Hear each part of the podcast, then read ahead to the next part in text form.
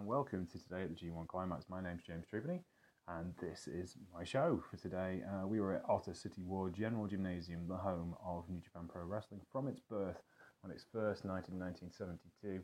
Um, and it was the first time back at the event for the G1 this year. They tend to go there, and it was a very good evening of wrestling, I have to say.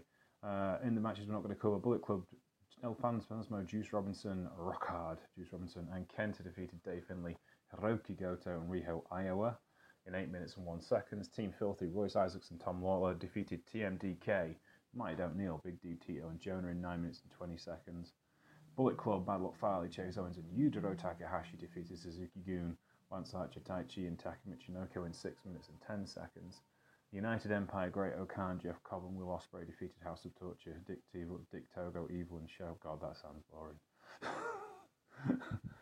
Saying the Rapista Hapan, Bushi Sanada, Tetsuya Naito, they defeated Hiroshi Tanahashi, Jado, and Tama Tonga. And that brings us to the tournament matches um, which had some really interesting results. Zack Sabre Jr. defeated Aaron Henare in 14 minutes and 15 seconds in the best match Aaron Henare, Aaron Henare has ever had. it was a lot of fun to watch. It was interesting because Zack got injured in the ribs and Henare went after the ribs, and then it was defensive wrestling from the defensive wrestling master Zack Sabre Jr. for the rest of the uh, the match, and it worked really well you know, you got a big guy like Henare. The story you have to tell with him has to be from underneath, and Zack Sabre Jr. in these circumstances is usually the babyface. So that worked well, and I thoroughly enjoyed it. I have to say, it was a lot of fun. Um, but any time Zack Sabre Jr. is wrestling, it's a lot of fun. So that was good, um, and just kind of a classic G1 matchup. And Henare really went with Zack Jr. and looked like his equal for most of the match. But it was obvious that the veteran was going to get the edge in the end, I think. Next up, in an absolutely brilliant wrestling match, Shingo Takagi defeated Yoshihashi just. It was so close. Yoshihashi was the dominant run at the end, and then Shingo picked one out with a flash pin, 17 minutes 28 seconds. Easily the best match Yoshihashi's had this year. One of the best matches Shingo Takagi's had this year. Just back and forth, the crowd were into it. They were stomping, they were clapping. Oh, it was just magic. Absolute wrestling magic. You have to see this match. I strongly recommend it. Uh, the semi-final match was Kazuchika Okada versus Toru Yano, which again got more than Yano normally does. It was six, but it wasn't your regular Toru Yano. It was more of your most violent player, Toru Yano, because having lost to Okada so many times in the G1, he had to mix it up and try something different. So he came out swinging chairs and beer bottles to try and make a difference, and it nearly worked. there you go. But the match was really good. A lot of fun. Not your average Yano match, but yes, I enjoyed it.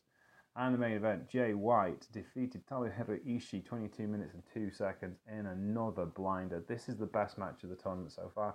I'm a Chaos guy. There were four Chaos guys in this match. I'm Zack Sabre Jr. and Suzuki Gun, who's one of my favourites as well. And this was just showed you just how good Chaos are. I am sorry to gloat about my love of the Chaos faction, but they were exceptional on this given night. Uh, Tomohiro Ishii didn't beat Jay White. Um, they go to uh, three and two in their all-time record with Jay White getting a sneaky victory um, after some distraction from Gedo. But they went at it. Man, did they go at it! Ishii is such a good place when he's in the main event, and you know he's you know he's really gunning for the champion. Right, at wrestling from underneath. There was always a chance that he's going to win, especially in a tournament environment, especially in the G1. You know because he's a handy guy to have as a challenger down the line.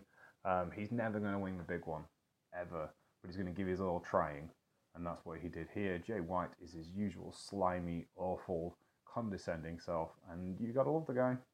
He's amazing at making a main event heel status.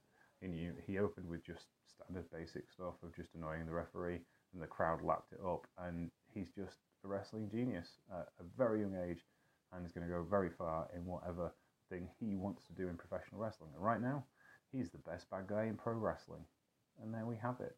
That was today at the G1 Climax. Just a short show today because it's very late at night. I've had a very long day. I'll be back tomorrow with another today at the G1 Climax. And we'll also be back on Monday with the Troopany Show. If you heard earlier, of course, today is the day, although yeah, last night was the day that Vince McMahon retired. Uh, we say retired, Sloke trying to get out of the way from uh, assault, sexual assault allegations. Uh, if you listen to the rewind this week, uh, Martin and Dara actually did do a show entirely based around that on the night he retired. Um, so there you go. Go have a listen to that, see what they think of that particular situation. Thank you for listening to me today. You can find me at Sheriff Lone Star on Twitter. You can find me um, uh, when you find the show at Trooping Show on Twitter. You can find us on Patreon, you can keep us free forever, and on Facebook as well. I'll see you tomorrow. Take care. Bye.